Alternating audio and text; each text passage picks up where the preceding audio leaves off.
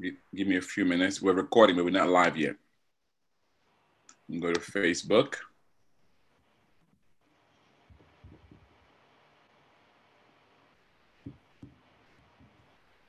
All right.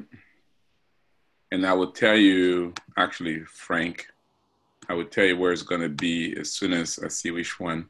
Because last time Nehemiah had an issue with Nehemiah, so I had to take it to my personal, mm-hmm.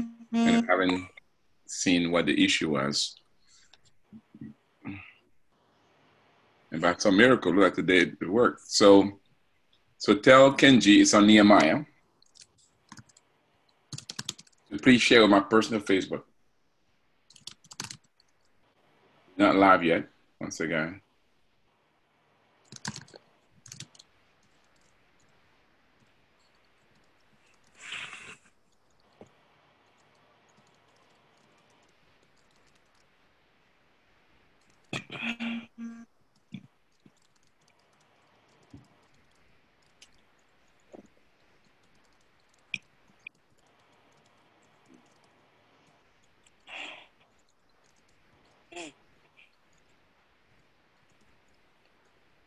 Uh, John, when are you launching your book? Oh, you started already uh, recording. Sorry, Patrice. No, not yet, not yet. I mean, I'm recording, but we're not live yet. One sec. Yes. Frank. By the way, your picture on um, John is uh, stuck. Maybe you remove the video and put it back again. On my side? Yeah, it's frozen. Oh, it is, eh? Yeah. Is it okay now? Yes, yes, you're back. Okay.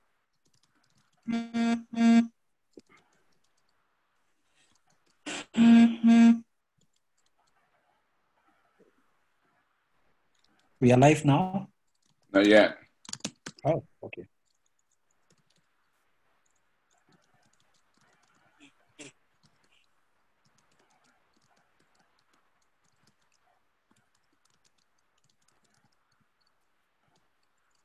It's Marverick, right? Maverick. Marverick for me, please. M A V E Oh, M A. No, okay. M A. Okay. R I M C. Right. M M A V E Mhm. L I C K S. So Mavericks restaurant.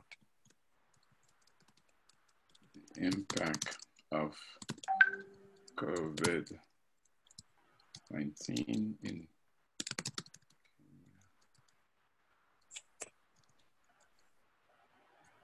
Mm-hmm. All right.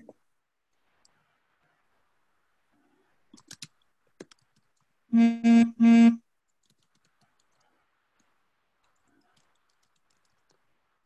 All right, guys, we're going live.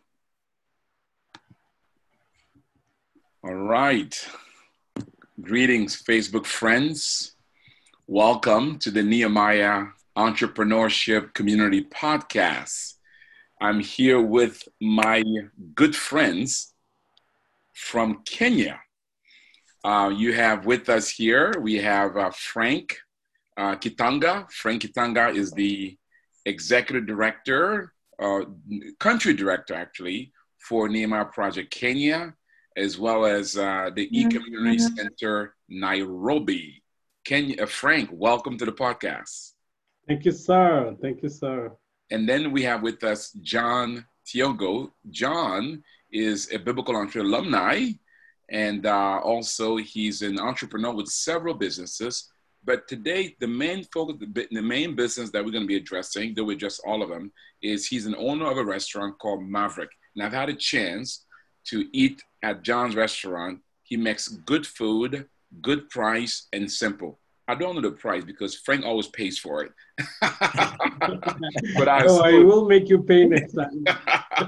I'll assume the good price. John, welcome to the podcast. Thank you very much, Patrice. It's great to be here. Yes, well, they are, we're broadcasting. Uh, they're live from Kenya, Nairobi. In midst of the COVID-19. And as you can see, Frank is in the Nehemiah Entrepreneurship Community Office in uh, Kenya. Mm-hmm. Well, gentlemen, today we're going to talk about the impact of COVID-19 in Kenya. That's our topic. And thank you for coming and thank you for being with us here.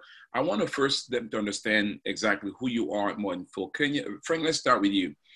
Um, you came into the Nehemiah project really less than two years ago um, mm-hmm. definitely less than three years. And in a very rapid time, you become a rock star. You are right now our leading country director in terms of economics and impact. When you measure those two things, at Nehemiah, we measure both economics and impact. Frank is our leading country director right now in terms of economics and impact. Um, he remember when he first came to the system, Frank said, "You know, Patrice, us Kenyans, uh, we go slow, but we go far," and uh, and and he's proven that to be true.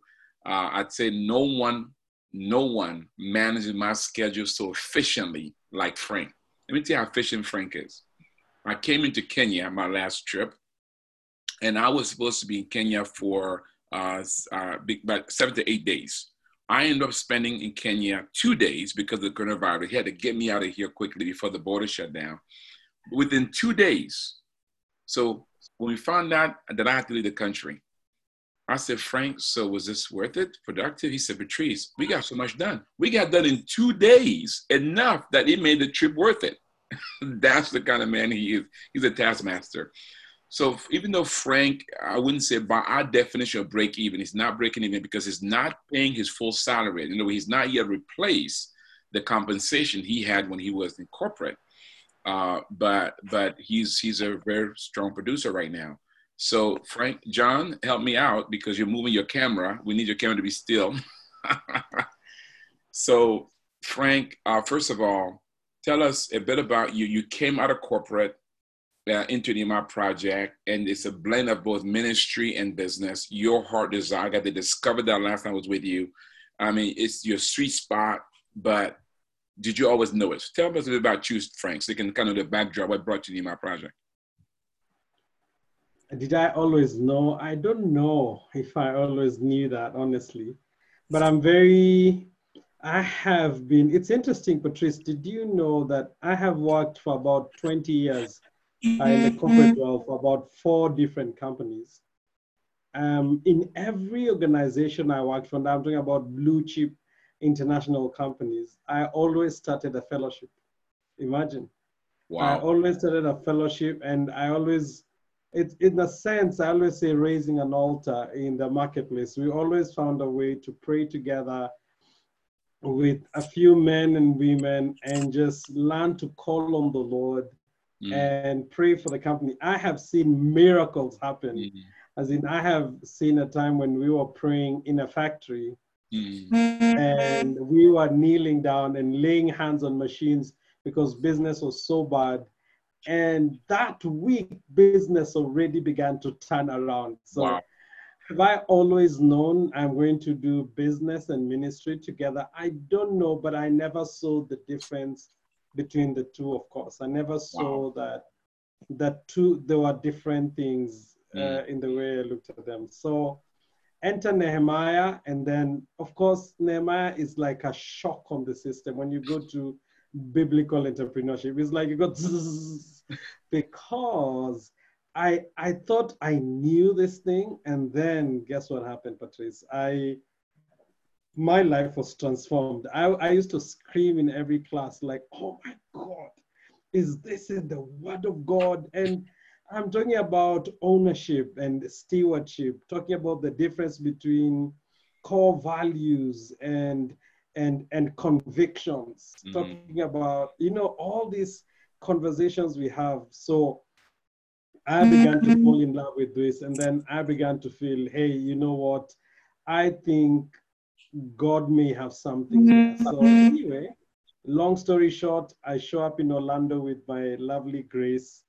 We compete, and the conversations for bringing this home back home because it's already been here by some other great men um, who've been uh, my predecessors say, let's bring this thing back home. Let's see what happens. And wow. it's been it's been a ride. Uh, God's finger has been on this thing, and we've seen such great progress. um, and I'm trusting God for for for for some amazing things ahead. Frank, are you surprised by the results you've seen in such a short time? You know, Patrice, I, I, I am absolutely grateful for what God has done because this is the finger of God. But am I surprised? I, I am, but I, because I've not reached where I'm going, I am believing for more. Amen. And it's people like John who've made that difference. Amen. It's because John's influence, and he's going to talk about it, but John's influence in my community in one day, he can fill a class just by his influence. Honestly, he can fill a whole season. You know, the way you go series in a, a series one, two, three, four, Yeah. the guy's influence is amazing. So, what God has done is he's just kept connecting me with John and with people like John and his pastor, my dear friend, Pastor Zeph, and many others who God has brought my way. And they see that they have the heart of the kingdom. Mm, So that's why I keep saying I give the credit to the Lord for what we've seen, uh, because the heart of the kingdom is already in the people, and all we have to do is keep connecting and keep working at it, and we will see growth that we haven't seen before. Yeah. amen. John, so you Yes. are a key influencer in um, in your community in Kenya, Nairobi. I've been into your business. You have several businesses. Tell, tell a bit to our audience a bit about who you are, what enterprises you're involved with, and uh, and what brought you to biblical entrepreneurship. Oh, thank you very much, uh, Patrice. And uh, Frank, thank you so much also. Uh, I'm humbled to join these great men uh, in this podcast. I think uh, for the short time I've gotten to know Patrice and you, Frank, I think uh, whatever you're doing uh, in biblical entrepreneurship, Nehemiah Project is great. And uh, I have this feeling you have no idea how much the world needs this program, the world out here, the world of business community. So continue discovering that. And uh, I am sure uh, every day you set out, you go out, you will be uh, finding that uh, this program is needed more and more. Mm, I'm, I'm one of those people who have heard about uh, biblical entrepreneurship in the last eight months. Mm, and already there's a lot of transformation to me as a believer and uh, uh, in my group of companies. And uh, I, I cannot believe all this has happened the last eight or so months. It's unbelievable.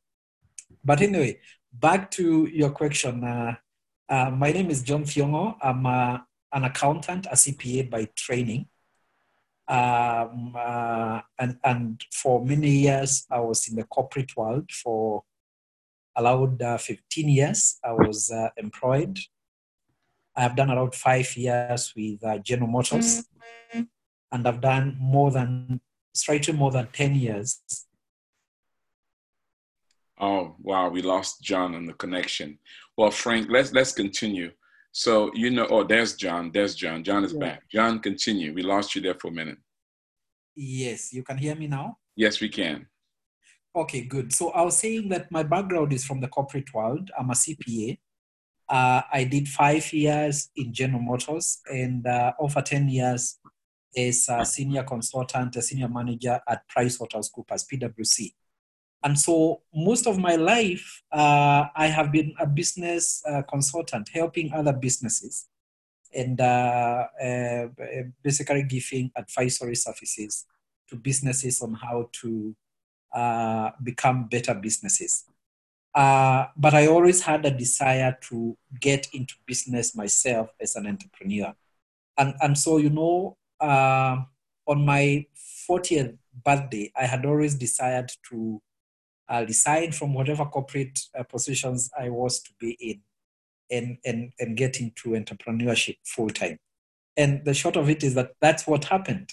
Then I was a very senior manager at uh, PwC, traveling all over the world, helping clients uh, uh, shape up their businesses. But I always knew I was called into entrepreneurship myself. So the long and short of it is that is my background, and here we are now. Uh, so I started most of my uh, business uh, practice before I resigned from full-time employment, and I was incubating some of my businesses. And then when I uh, onboarded fully, I was able now to join my wife, and, and we are now both of us in entrepreneurship. We learned several companies, so we, we have a group of companies, and uh, the companies are in the areas of uh, hospitality. I'm sure that is uh, the, the brand that you know, the Mavericks restaurant here in Nairobi. We are seeking to grow a chain of restaurants uh, that focus on fine dining um, and targeting uh, especially the urban, uh, the, the, urban folks for fine dining and good food. And uh, we also uh, in the telecommunication industry. We are one of the main distribution agents for the leading telecom in Kenya called Safaricom. We are also in real estate, uh, where we we sell properties, we buy and sell properties, uh, basically buying properties, uh, adding value to them, improving them, whether land or properties in terms of uh, buildings, and, and then getting them back to the market. We also have a company that deals with uh, fitness, uh, a gym and spa, basically speaking. Uh, and we are also in farming. I know Frank is a swan farmer. So we are also in farming. And that is one of the businesses that is thriving now in the midst of this crisis. And uh, finally, we are also in uh, consulting. We, we have a, a business consulting and ad, advisory firm.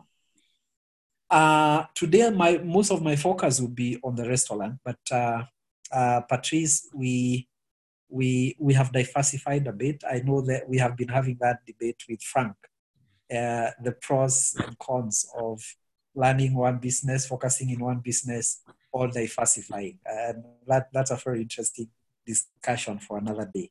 But yeah, so I am an accountant turned entrepreneur, and also turned into a community activist and uh, basically, uh, yes, I, it has taken me out of uh, time to believe that I'm a community activist, and yes, I believe I am. And basically, what we do, what I do personally in the community is uh, I champion community issues. Uh, in the community where I, where I live in, I am the founder of the Residents Association where I live. Right now, I'm the patron.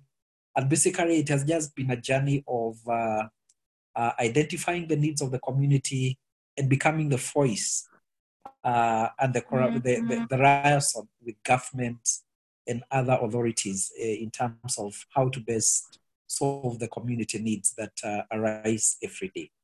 Wow. So that's a long and short of it. Uh, thank you very much how, for having me. How many me. people in the community, John? Uh, in my immediate community now, we have uh, a community of 80,000 residents. Wow. Uh, as per the last census. Yes. Wow.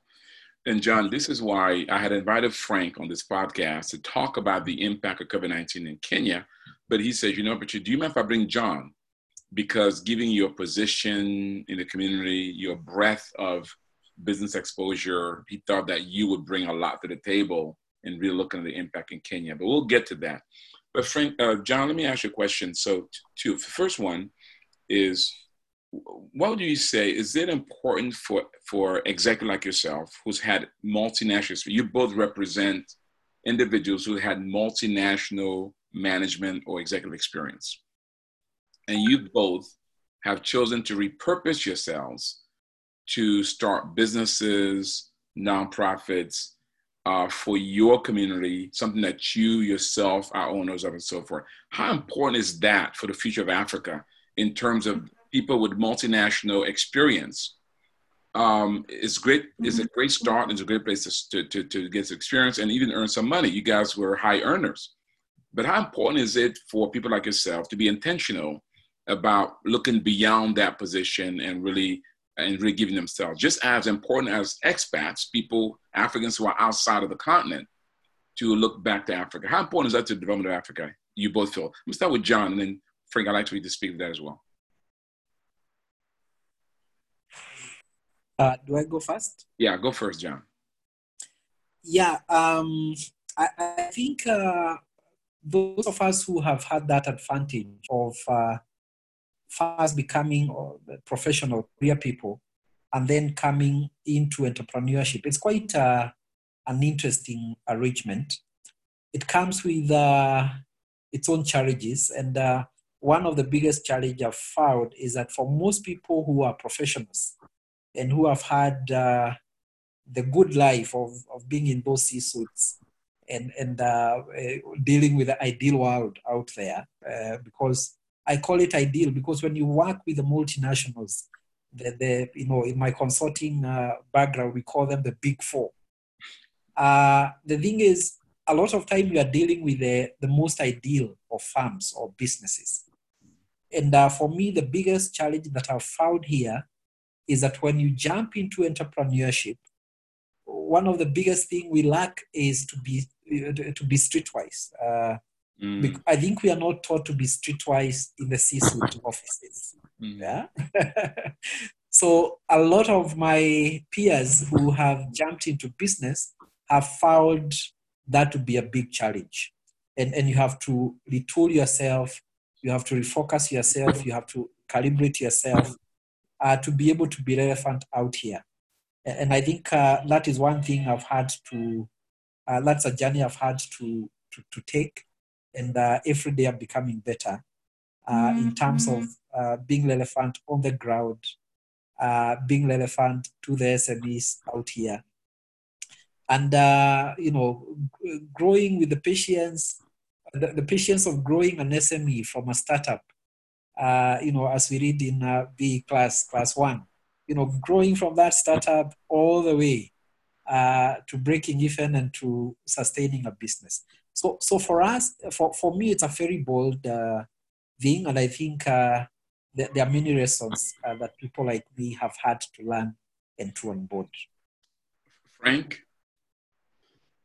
so again, um, speaking to the master there, he's he's done it. So a lot of experience there. What I've found is mm-hmm.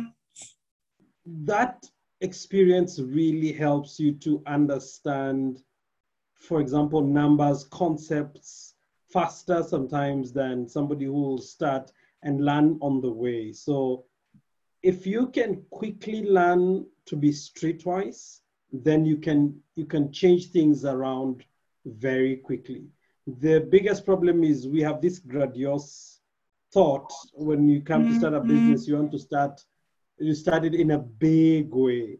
Now the kingdom of God and Jesus is is like that little uh, the leaven which uh, this person found and then you know and and and and Jesus says is it's like the, a kingdom business needs a little starting small as you can and then expanding it. But where do you get that knowledge? And that's why biblical entrepreneurship is one of those places you need to land so that you can, in a, in a sense, recalibrate your appetite. Mm. And otherwise, it's easy to come out with some good money out of many years of your effort and see, and many, many people have lost that. I have lost it. As in, you come out with some good money, mm-hmm. and before you know it, there are a lot of sharks out here who have good ideas on how they'll take your money very quickly. So we need this recalibration that happens during a course like biblical entrepreneurship, which will help you with that, John, you've you you've been a seasoned entrepreneur, but yet you chose to take biblical entrepreneurship. Yeah. So why to take biblical entrepreneurship, though you're already a successful entrepreneur? And the second, how has it impacted you and, and, and you, uh, you as an entrepreneur in your business? Uh, listen, Patrice, uh, I have done, previously I had done all uh, business studies that one can do. Uh, being a CPA, uh, I've done um, uh, uh, another grad degree in commerce and a master's in business administration. And you know, that would give you almost a feeling that uh, I had what it took to be uh, uh, a good entrepreneur. But as a Christian, I kept feeling that there must be more to just what we, we learn in business school. Yes, there is the the business principles and practices that are, are taught in all business schools. But as a passionate Christian uh, uh, who, who is keen on doing things God's way, I kept feeling that there was a gap and, and, and there is a way I needed to get convictions around how I do business and convictions that are aligned to the Word of God. And I think that's what I was not getting in business school. Because in business school, then you get all these principles, you know, packaged in, you know, uh, sometimes very lossy uh, presentations. But then when you come to the Word of God, you are trying, as a Christian, you are trying then to mirror what you learn in business school and asking yourself, how does it uh, interact with the Word of God? And for many years, I never actually heard about uh, uh, biblical entrepreneurship uh, until I met Frank. Uh, he was a client in my restaurant. And one day we just started talking and uh, we, we got interested in what both of us do. And that's how I got to run about it. And I think this was like what we call fa- a laugh in uh. First sight. yeah, he didn't need to explain much more because I knew this is what I've been looking for. And I knew I have a lot of uh, friends and uh, buddies who were in my uh, situation, especially people from my Christian background. So I think I finally got what I needed, and uh, I was very keen to understand what is in the the big uh, curriculum. Uh, you can imagine I put Frank to task, and I really wanted to know how does the curriculum look like because I I honestly didn't believe that there is a biblical entrepreneurship class that exists in my country. and the, the, gentleman was very kind, and the next day he came. He came with the books, uh, very detailed uh, uh, uh, curriculum. I must say, very well thought out. And I knew this is what I, I have been wanting all along. So I, I, just jumped in, and, and, the next was how do we then do it? And uh, that's how we, we basically agreed. Let's uh, pull together those in our networks and form a class. And there we were, the, the first class in my community. Wow. And you actually hosted in your restaurant. You know, he, yes. he, John is is an MBA. He has all the degrees. He's an executive, you know, multinational, a successful entrepreneur. Frank, that must have been intimidating for you to have somebody like him first scrutinize and then want to take the class. It's like trying to teach Michael Jordan how to play basketball. So, so So what I do is I make him a co-teacher, and then it's easy, and and and, and all our, all his classmates we all enjoy. By the way, Patrice, he always has a serious nugget to wow. leave in the class from wow. his wealth of experience, but his humility, man. As in, I'm not sure if I was him, I'd listen to me.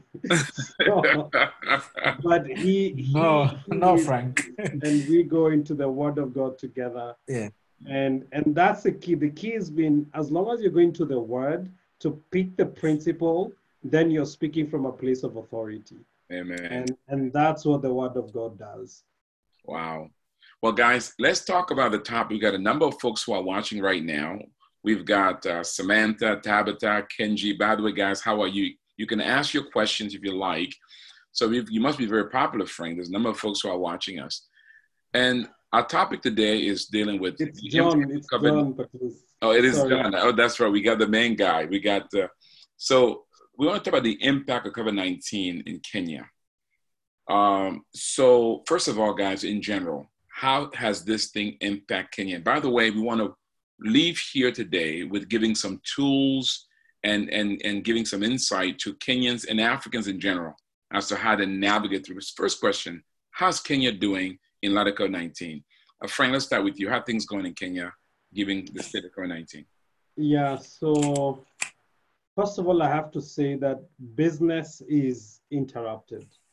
Absolutely. There is a um, high level of interruption in business as we know it. I have to say though, I I was with my wife in um, and and we had we traveled a bit within Nairobi and we felt there are places where I'm not sure anybody uh, realizes this COVID, but um, generally speaking, a lot of companies within the city have shut down individual businesses. Demand is fallen, supply in some cases is out completely. And so there are businesses that have really shut down completely. The interesting thing is there's a side of and what we are calling essential services where people are really doing well. There's a side of business, uh, I say logistics, for example, people who are doing deliveries, people who are offering um, IT. I think the people who are offering data, uh, calling, oh, there are businesses that are really doing well. Yeah. And especially those we, which we can classify as essential services because they have suddenly have uh, demand. Yeah, do you want to say something, Patrice? Yeah. So, um, so right now, uh, what's the legal? Is it so? What what has the government stated for Kenya? Are you guys on quarantine? Is it uh, mix? Is it uh, is a country? What's the, what's the legal position of Kenya right now from a government standpoint in terms of? Uh, yeah. So so we are in in in in quarantine. Bottom line, we're in quarantine, but we are not on a lockdown. Okay. And how long is it is is right now? How we've been? I think we've been home for about three weeks. Okay. John, what do you think? About three weeks since we started and then it's been shutting down more. It's been the regulations have been be tougher and tougher because the infections have been growing, going up. So I think we've done. The country has experienced 20, uh, 10 deaths so far, and with about 225 infections so far. Okay. The testing, the testing is very low. Um, we, we're still doing testing. I think if we do up up to like 1%, we should be at about 50,000. And we, I don't think we've hit uh, 50, uh, 10,000 yet of testing. So the testing is what is going on currently a lot. And the anticipation is that Kenya will be on, mm-hmm. on, on, quarantine until when? Like, for instance, in the US, we're looking at May 1st. When is. Uh... So I know that we are now working on a 21 mm-hmm. day uh, like inter, what we call, for you it will be interstate, okay. where there are certain states that are, you're not allowed to travel in or out, like Nairobi. Okay. Which is probably, it's been like the place where the most uh, of the um, infections have been. So you're not allowed, unless it's an essential service where you're bringing in food or taking it out, something like that. Okay. And now we are on a 21 day lockdown of the, this city plus another four cities. Um, I don't know what day we are on. I think we are on the maybe just a week. We've just done a week of that now. Okay. With another two weeks to go. Okay. So um, and we are expecting that we we may have a much more stricter uh, lockdown where you may not be able to leave your your your township Okay. For lack of better English. I don't think we will have what you call a total lockdown because unlike in the European space or the American space, we have a lot of services we we we get together like water where we share water or stuff like that. So, but it will just be tighter and tighter, but not necessarily that you can't leave your house. It's just that the borders will be closer and tighter. I think. Okay. So. John, what is your take? John, as you share, speak speak from the business business community standpoint in terms of what you sense the impact has so far. Yeah, uh, thank you, Patrice.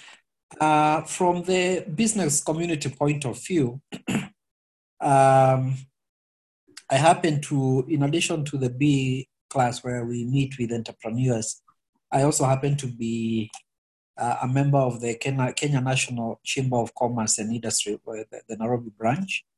And uh, we also have other forums where we meet with uh, business mm-hmm. people. And, and I can say this uh, uh, with uh, certainty that the businesses have started feeling the heat of this pandemic.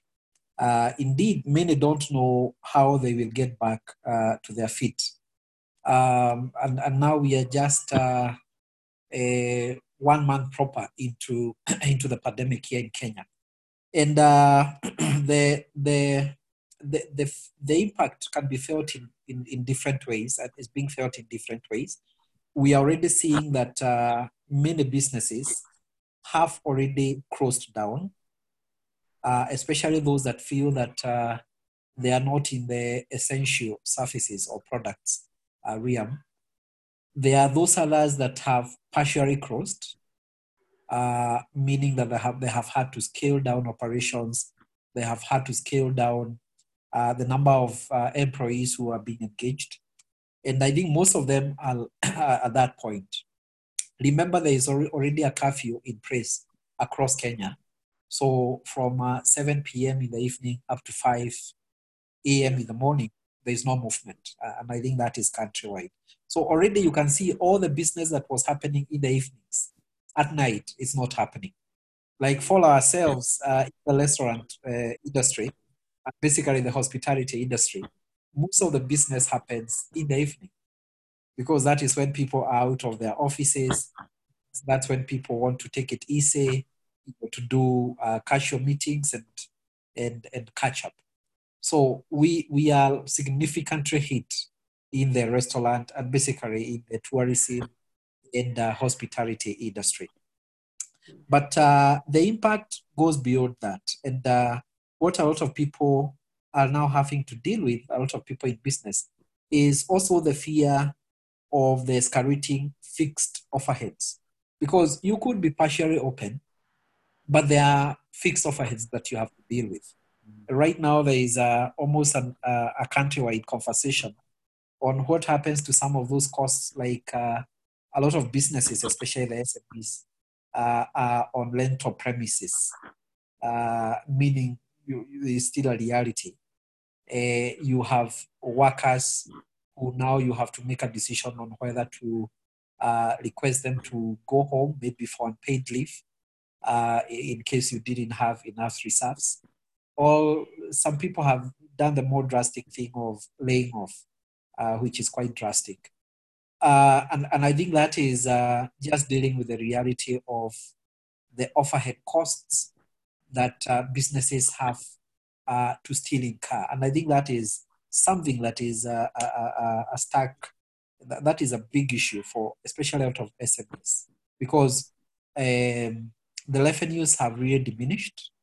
In many cases, they have completely, you are completely out of business, but you still have some costs. And I think uh, the, the classes on the, the B class on uh, uh, how to manage cost has been uh, very helpful to a lot of business people who, who are doing the big class around this time. And let's talk about. Uh, yes. No, go ahead. Go ahead, John. Go ahead before I finish.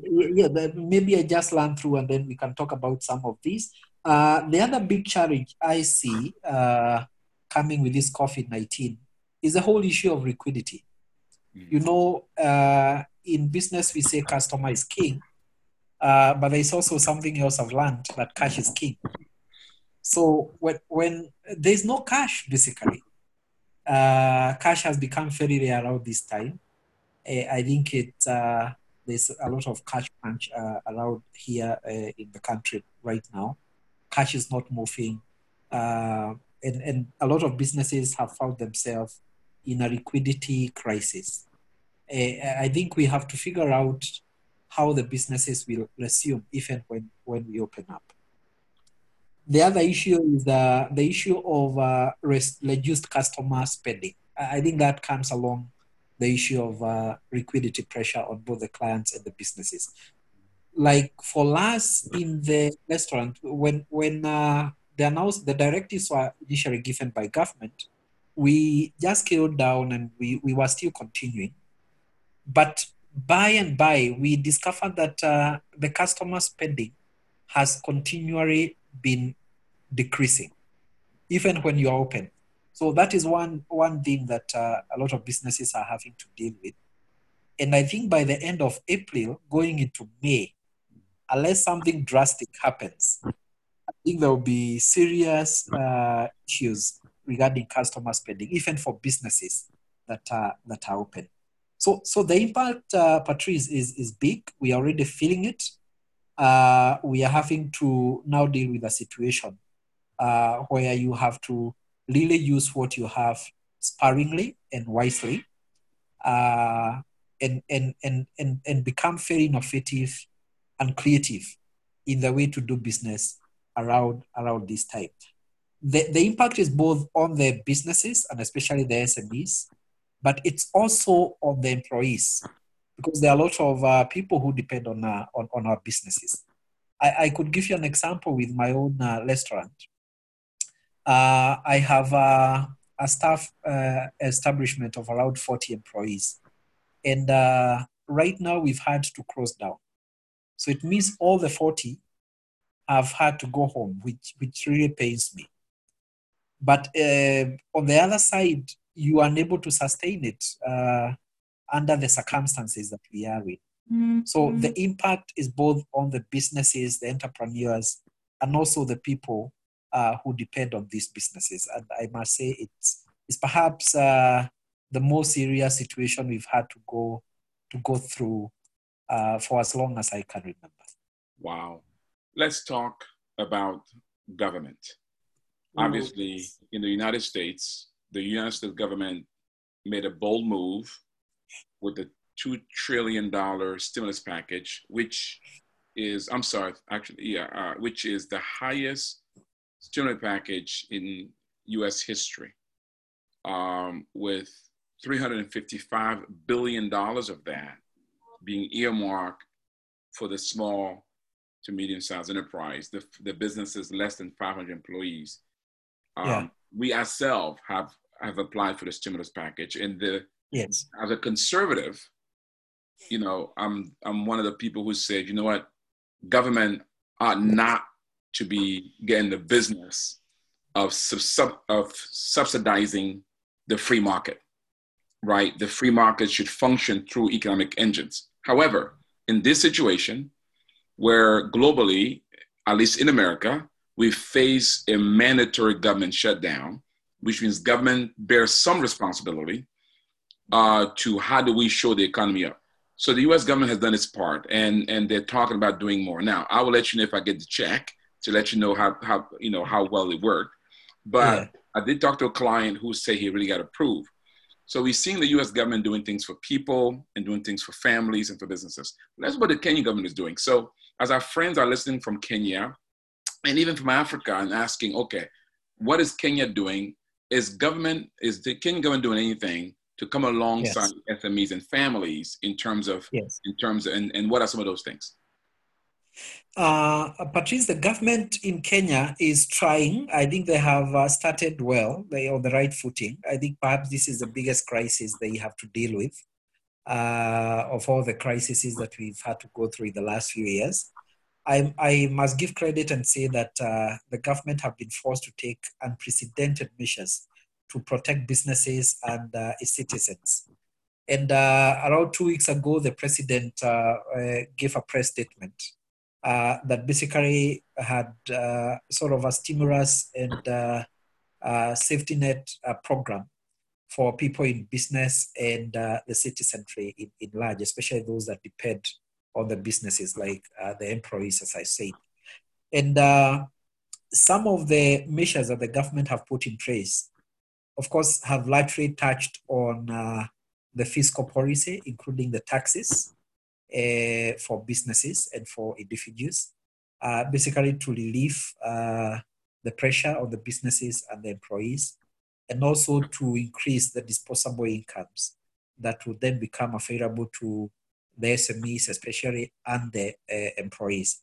Some of these include uh, they have lowered the turnover tax for the for the SME businesses in Kenya. Uh, uh, one of the main taxes is what we call the turnover tax. So the government has made uh, a proposal to lower that from three percent to one percent. I think this is uh, unlike the US where people are getting cashback, uh, sort of a package. I think here the government is not promising to give cash, but what they have done is to put up measures uh, which, if used well by the entrepreneurs, can then lead to cash in their hands uh, and also in the hands of employees. So, one of them is the turnover tax, reduced from 3% to 1%. Uh, this is basically a tax on the total turnover uh, for, for, from the businesses. Uh, at the same time, government has also increased the cashment or the, the BAT, the tax BAT for that turnover tax uh, from uh, 5 million, the upper threshold, to 50 million. 5 million Kenya shillings is uh, like $50,000 to $500,000, meaning more entrepreneurs uh, within that bracket are now able to take advantage of, of that uh, decreased uh, turnover tax. For the bigger or medium sized mm-hmm. businesses, uh, uh, what government has done is to reduce the corporate tax, as you know it, uh, from 30% to 25%. So a 5% off. I think uh, most uh, uh, limited companies are, are in that bracket and are able to immediately benefit from that. For the employees, and a lot of employees would now take advantage of that, uh, government has increased the personal relief uh, from uh, around 16,000 to, to 28,000 Kenya shillings, almost double. So, so basically that is, uh, previous rate was $160, so to speak, the tax relief. Now it is $280, so to speak. So basically the effect of that is that you, you are then able to increase the disposable incomes of the low income taxpayers who are usually the type of uh, employees that, that we have. And so, just from those left of uh, measures, you can see that the government have already mm-hmm. made some quick steps, uh, preliminary uh, measures to make sure that the business community is cushioned. In addition to that, uh, through the central bank, uh, the central bank has reduced the the base rate, I think, by one percentage point and, and what we are now expecting is that the commercial banks will follow, and I think they have already started doing that, to ensure that uh, the existing loans uh, to businesses and any new loans that will be given during this period are able to be given at a better percentage. Of course, it can't compare to what you have in the US. The percentages here are still a bit high. I think there were 13%. Uh, I think now they may be coming to around 12 uh, percent or thereabout. So from the government point of view, they, they are trying. There's still much more that can be done. But I think we have we have seen the first installment uh, of government measures uh, that are just starting to trickle down. I think any other step now would be for the entrepreneurs to come forward and and uh, be able to analyze all these measures and see what they are able to go for uh, and depending on the business you are in. And which is a good point. We get to that, Frank. Frank, you going to say something? Yeah, yeah, I was going to say just one more thing that I really uh, liked to see is they've really moved quickly to increase liquidity in the economy by making sure whatever debts they have to the business world, they're paying out those debts. And they even have some timeline. So what that does is they are increasing liquidity and allowing whoever is trading uh, is able to, some money is, is able to move during this time. There are certain uh, businesses that are not, uh, their certificates, I mean, that not been signed on or registered. Those businesses that have like essential services, those ones are quickly being allowed to come in. So they're trying to do some things. The only problem I have is if you are not doing anything, so for example, your turnover, turnover tax has been reduced and you're not doing any sales. You have no turnover. there's, there's nothing there to get, yes. isn't it? The VAT sure. value added tax has been reduced from 16 to 14%. Oh, yes, yes. Not buying anything, as in you're not trading, that doesn't really touch you. Mm. Yeah, the reduction of uh, corporate tax from 30 to 25 is excellent.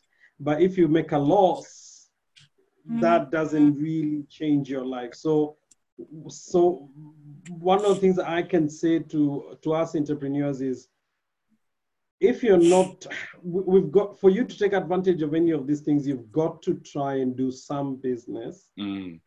Maybe you can take advantage of the of the but if you can't do anything and that's another conversation we can have yeah but if if you're going to take advantage of whatever is going on here you kind of have to go out in the market and do something. And we'll get to that. And, and that's the whole point, right? Government wants to push the entrepreneur back into business.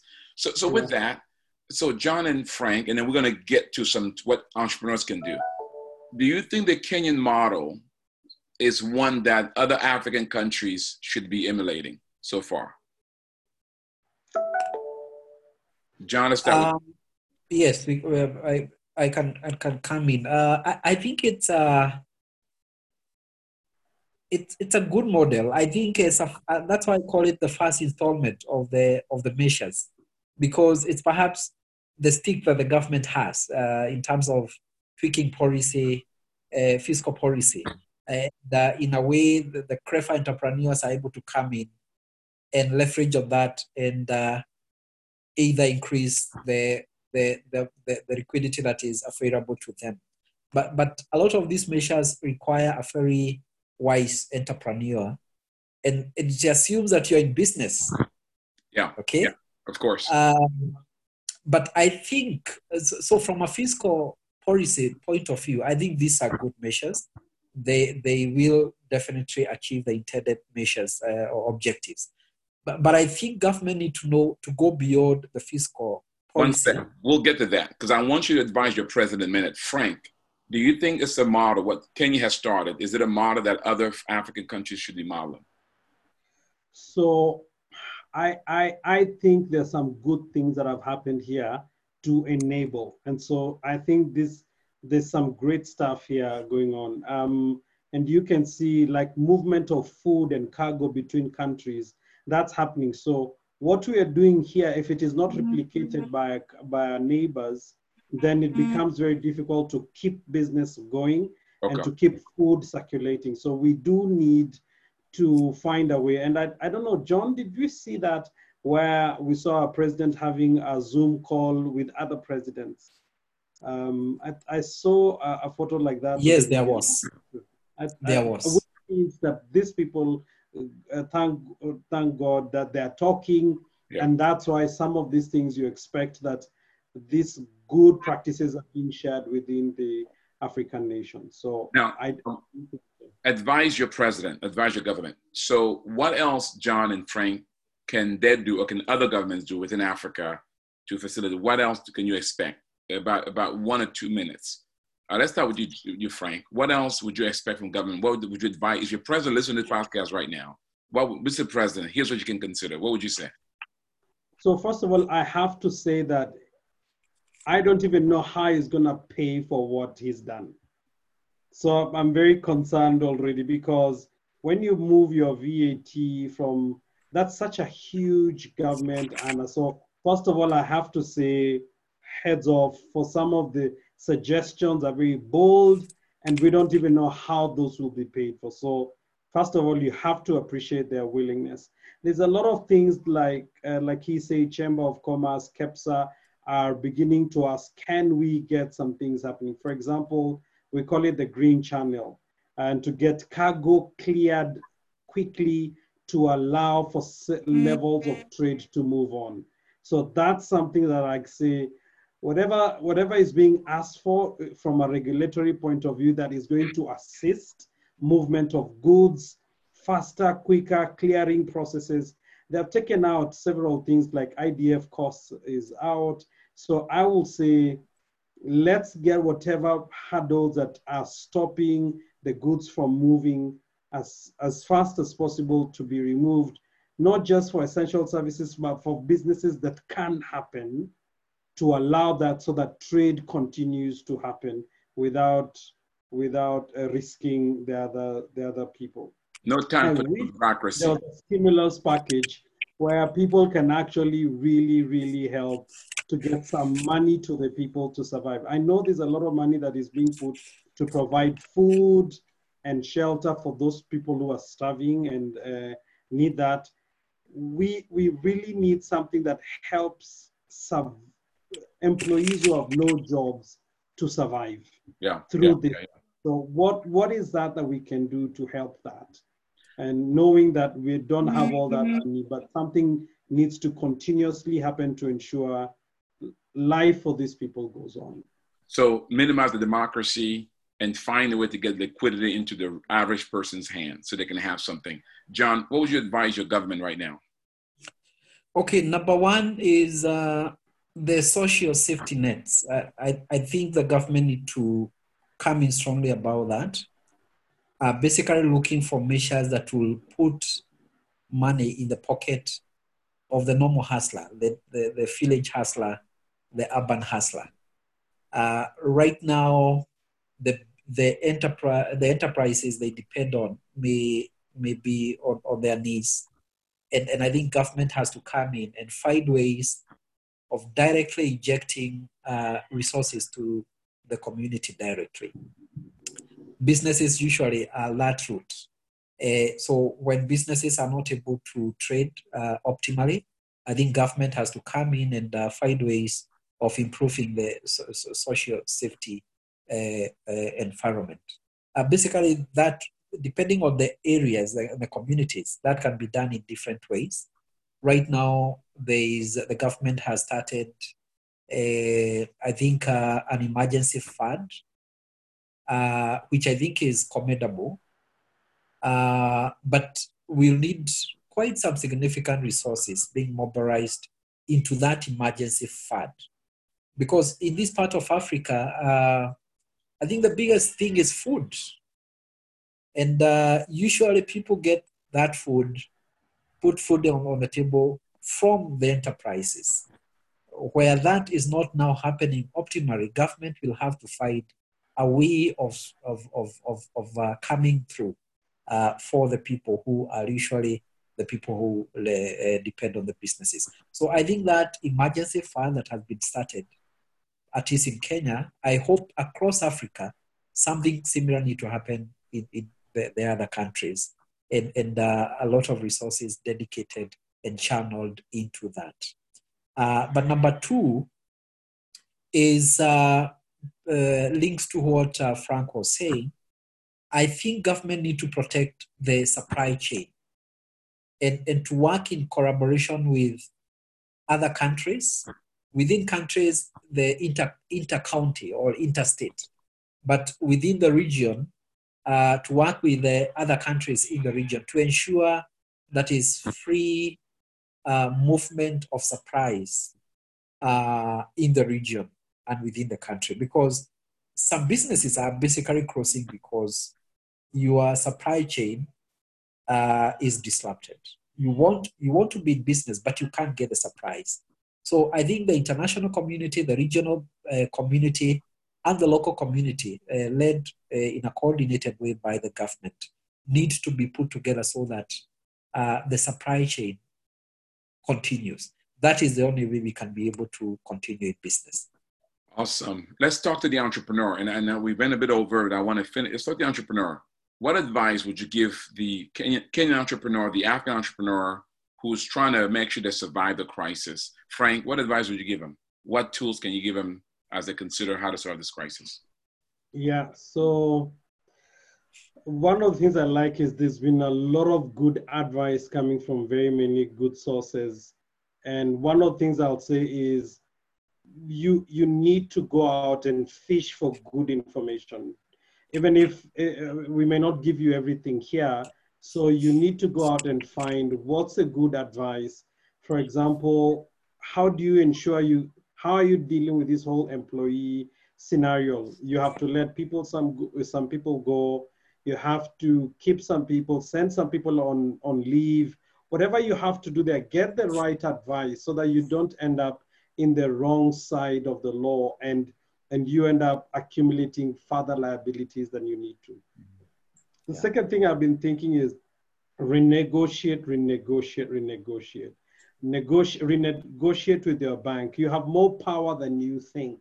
So use the power, go back and talk to this bank. This bank wants to maintain you as a business, as a client, as a customer. Go renegotiate your position of where you have loans, renegotiate mm-hmm. your position with your employees, renegotiate your position with especially if you're you're you're you're, you're a land i mean you have a landlord with the businesses where you are talk to the commercial owner say hey you know that we're in this scenario can we renegotiate how I will pay my rent, or can I get out of my rent completely over a certain time? Find a way to negotiate that position. Um, I don't think the government should come and say people should not pay rent, but you go and renegotiate your positions. Renegotiate as much as you can wherever you can. And the second, the, and the last thing I like to say is the thing about entrepreneurship is we've got to smell where the dollar is. So smell where the opportunities are coming from and go for it. Try something different, try something new. As in Patrice, you saw, we were planning to do a graduation um, in the midst of, of, of when COVID was announced. And we are used to doing graduations live with pomp and with everything we had to cancel that. But guess what? We still went ahead mm-hmm. and did our graduation online. Successful over 50 people online for three hours, not moving. We have to smell and take the opportunity for where we smell the shilling is. So that those are mm-hmm. my views. I love it. Smell the shilling, renegotiate, make sure you get the right information so you can stand the right side of the law. John, what advice would you tell entrepreneurs? Um, thank you, Patrice. Uh, number one, I would advise any entrepreneur to be awake through this wilderness experience. I, I see, you remember B class, certificate class, I think number two or three, the, the, the lessons from the life of Joseph and the wilderness experience. I, I see that uh, this is a wilderness experience for a lot of entrepreneurs, those who have not been tested before in their businesses, I think this is the perfect test. So for a lot of us, is uh, going from a pit experience to through all the way uh, to confrontation. That's right. Uh, and uh, I think the silver lining is to see the opportunities that come with this crisis and to take the lessons because we should be left wiser, we should be left better uh, when all this is done. And, and therefore, for me, that's the first thing that let us be a walk through uh, the whole of this experience. Whether you have closed your business or you are partially open or you are completely open, don't miss the opportunities, don't miss the lessons. But number two is uh, that as the owners of business, the entrepreneurs, this is a time to make key decisions in a timely manner and based on information. I think as a, an owner of the enterprise, uh, the role of uh, leadership and oversight is ours. And I think this is where it calls us to be bold, mm-hmm. to be brave, and uh, we cannot afford to sit in the fence. This is where bold decisions have to be made, starting with decisions that touch on the resources on which we have control, meaning cost management, for example. Uh, deciding uh, what to produce and what not to produce, whether to close, whether to close partially, or whether to be open. Those are key business decisions. And uh, any day late, any week late can mean a lot of uh, negative impact to your business if and post the COVID uh, season. But uh, the, the, other thing, lesson also is, I think Frank has touched a bit on that take advantage of the flexible terms that are now available from lenders and many other uh, stakeholders. I think there's a lot of grace out here, and we must take advantage uh, of, of that grace that is available to us as business people and be bold in making propositions uh, that can benefit uh, our businesses. And uh, f- before I say the final, the, the other thing I think we must do is to strategize for a comeback. Yeah. We shouldn't be lost in all these crises and forget to plan for a comeback. Yeah. Because when it's offer and it will be offer, the people who will succeed are ones who are already strategizing on their comeback strategy. Yes, things are tough, but plan for a comeback because this uh, COVID has basically changed the operating software. And I think a lot of things will not come back to where they were. So it's like you've been used to uh, MS Word or Microsoft, and now the operating software has changed completely. So, what is your comeback strategy under the new program or, or, or uh, operating environment? And finally, master the art of stakeholder management. Mm. I think uh, success to a lot of businesses will depend on how you will be able to navigate through the various relationships that your business have with lenders, with employees, with communities, with your customers, and so on and so on, and with authorities, uh, including tax matters. So I, I think uh, mm-hmm. it's very important that we, we, we master the art of uh, dealing and managing all these stakeholders, continually engaging them, trying to seek consensus through difficult situations, uh, seeking to be understood, even as you understand their situation also. So I, I think uh, that's what I would say. Great advice, Frank. Let me go to you, and we're going to put a wrap up here, Frank. So your center, you're doing a lot. To, you, first of all, let's talk a bit. Are you are you still open? We are running. There is no class which we are not doing. We are actually planning our next um, uh, online graduation in the month of May. Um, if we will not be back, we will. Um, uh, do another online graduation coming up soon. So, wow. So you had a great graduation. So how can people, entrepreneurs, reach you, Frank, if they're saying, hey, I want to come to, I want to get help, Frank, to apply a lot of things you shared here, manage the crisis and planning for the comeback, as John said. How, how did they get in touch with you? Yeah, so um, email us. Uh, first of all, you can always find us on on nehemiahproject.org. Uh, That's our website international, and you can find my name somewhere in there. You'll find it. But my email is frank at nehemiahproject.org. And you can send me an email there or send me a text right now on 0722464899. Um, um, we are offering as much as we can on coaching and supporting as many people as we possibly can. Our team is ready and we are ready to really help journey people through these times.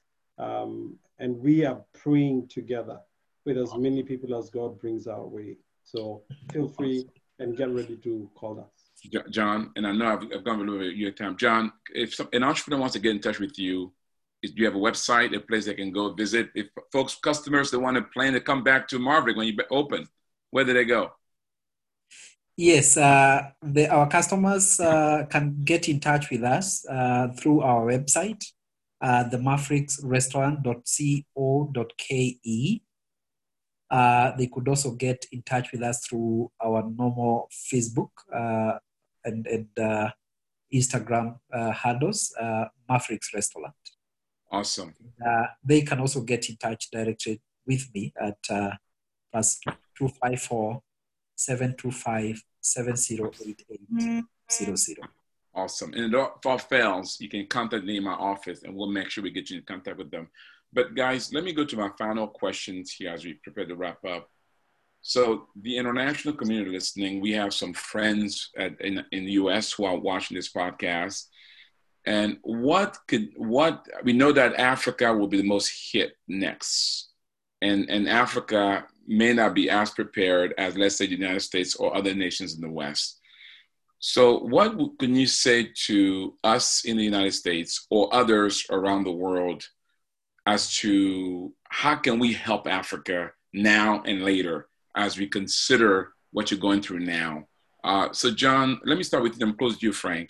Uh, what what what what what appeal can you make to us who are not in Africa as to um, how we can help Africa at this moment and beyond?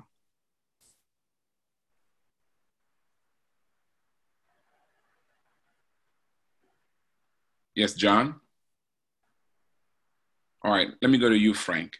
Frank, Frank, do you hear the question? I did. Uh, Patrice, me and John don't know how to we're entrepreneurs. We, we solve the problem ourselves. we are not used to saying, oh, you can do this and so My biggest ask is for the African community out there. in the US, in everywhere. Talk to your family, send them help. Talk to them and send them help. And let us know how serious this thing is so that we can be very super disciplined as it is. There's some good examples there of people who have been disciplined. I think we need that. Um, second is a um, I I probably maybe John will be better at answering this, but I cannot imagine it getting worse than it is, Patrice. Mm-hmm. Our prayer is we need we need um, we need people we need people to join us as we pray that this thing doesn't get into Africa at all, as in beyond where we see it now. Um, we are hopeful that the numbers we see now will not get to, for example, the New York or the Italy, Spain numbers. We are, because if it was to hit, we, we think in terms of systems, we are not very prepared, but our help is in the name of the Lord, that he will watch over the borders of this, of this nation. Now, there are a lot of entrepreneurs who can always use great help in funding. If somebody has a great proposal, Chicken has already started putting money in Africa, uh, in Kenya. If if if there'll be a stimulus kingdom package, we'll be very happy to utilize it very well. Uh, here we have kingdom entrepreneurs who are very astute and are faithful in taking care of whatever investments that will come. Awesome. But yeah, I think the key here is pray with us. Mm. John. Yes, uh, Frank has put it very well. I would, um, at the expense of repeating the same, I think prayer, we need a lot of prayer, both now when we are in the crisis and post crisis, uh, post crisis. But for businesses especially, I think uh, two things come to mind. One, a lot of mentorship and coaching. I, I can't imagine how Frank will be post this crisis because you will not, I don't know whether you'll be able to handle the the number of coaching sessions that you'll have to have. So I, I think uh, we all will need it. We need people who can come to our aid in terms of mm-hmm. sharing their lessons, in terms of how they are going about their businesses post crisis, the best practices uh, of handling their businesses post crisis. I think there are many things that our people, our business, uh, the entrepreneurs here will need to learn and uh, know the best practice on. Uh, and uh, I mm-hmm. think the Nehemiah Project network uh, could come through on that. I don't know how that can be done across borders, but I think it would be a great thing to, to have. Number two is uh, the Kingdom package. I can imagine that our financial uh, institutions here will be overwhelmed. The number of requests that will be hitting them for relief uh, funding will just be too much. Unfortunately, mm-hmm. unlike the US and other developed, uh, developed countries, there may not be a kitty from government for cash. So I think it will be everyone in their bank or their lenders. And sometimes the, the rates are, are quite high. So if something like that can, can be improved and uh, put in place, definitely uh, on a case by case, there will definitely be uh, businesses that can uh, be helped with that. So I think those are two things that come to mind: uh, the the prayer, uh, coaching and mentoring, and uh, a kingdom package, relief package. Awesome, awesome, definitely, guys. I, yeah, Frank, go ahead. Um, it's good. A lot of people who are listening today uh, you know that they'd like to hear your view. What do you think we should do? As in, a lot of brothers and sisters here have been following BE. You're, you're one of those people that listen to. I like to call you the apostle in the marketplace. So you should leave us a word as well and say, hey, what's up? Uh, what do you think? Good point. And as we close, and I will, thank you for that, Frank, and I will. You guys have been so great. Thank you so much. Um, well, let me first say this. It is so awesome to see on Africa entrepreneurship and industry, Kenyan industry, I love the, the forward leading and the forward leaping. So it's inspiring and it's encouraging. So, guys, if you need help in getting your business going, getting support, contact Frank. Go to our website, nehemiahproject.org, and uh, you'll get the information there. And by the way, um, we're having a conference coming up in August, a digital conference called Nehemiah Week. We'll have various folks from around the world gathered together online to learn from various people. And we're making it very forward right now. Go to our website, learn more about it. Next, we have Os Hillman that'll be visiting us. Go to our website, learn. He'll be talking about how to navigate this crisis. We have a number of solutions on the our website that can help you at this time. Frank, let me say this. Um, I think I want to ditto everything you both have said. And building on top of that, the only thing I would add is it's a time for community. There's no greater time that we as Christians, as people of God, as Africans, as entrepreneurs, as Kenyans, uh, as Americans, wherever you are, there's no greater time that we could that we ought to collaborate like now.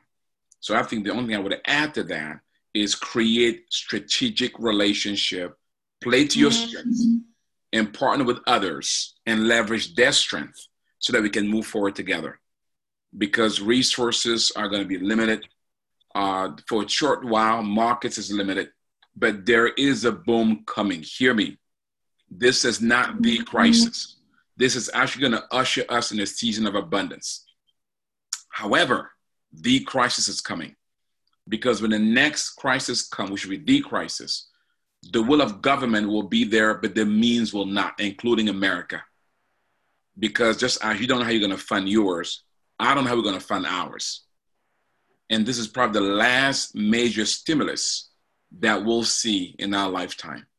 And so, which means we have to take full advantage, mm-hmm. embrace the opportunity, position ourselves, take full advantage of it, so that on the other side, see this moment as the Pharaoh dream moment, where the dream that Joseph interpreted and said to Pharaoh, Pharaoh, what you the nightmare you had was actually a dream. And here's what God revealed the next seven years, there's going to be plenty. But after that, there'll be a season of lack. Prepare for that season. For Pharaoh, it was a nightmare. But for Joseph, it was a revelation of what God is about to do. COVID 19 is not a nightmare. It's God revealing to us what's coming down the pipe that we will prepare, mm-hmm. that we can together make it. This is why the Nehemiah Project, we're building the Nehemiah entrepreneurship community. We're building the marketplace platform. We make sure there's funding in place, coaching, training, access to capital, all these things, so that together we can make it. Frank, you are a rock star. John, you are a role model to both of you. Kenya is blessed to have you guys both. So, any last words, Frank? Any last words before I close here? Uh, fantastic. Thanks for your words. I, I, I agree with you that we're in an important season and let's savor this. And I really like what John said. Maybe that's my takeaway. Uh, plan for your comeback. Amen. Use Amen. this time to just plan for your comeback and then come back big because things will be big. So I agree with those words. John. Yeah, I think uh, you've put it very well. I could only say that, uh, yeah, this COVID 19 situation, uh, just like uh, the situation of Joseph, is not designed to kill us, is not designed to take us out of business. We must not claim that uh, to ourselves. We must see that it is designed to perfect us, not to destroy us. And therefore, let's go through it, pick the lessons, pick the opportunities. Uh, eh, eh, let's choose to refocus, including refocusing on our operational efficiencies for the businesses we run.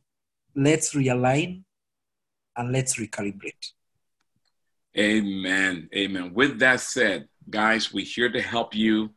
You don't have to go out alone. This is a community that you can be a part of, the Nehemiah Entrepreneurship Community. Here's my closing words for you. My prayer is that you might be so faithful what God has given you that one day you can hear those words, well done, good and faithful servant. You've been faithful with a few things.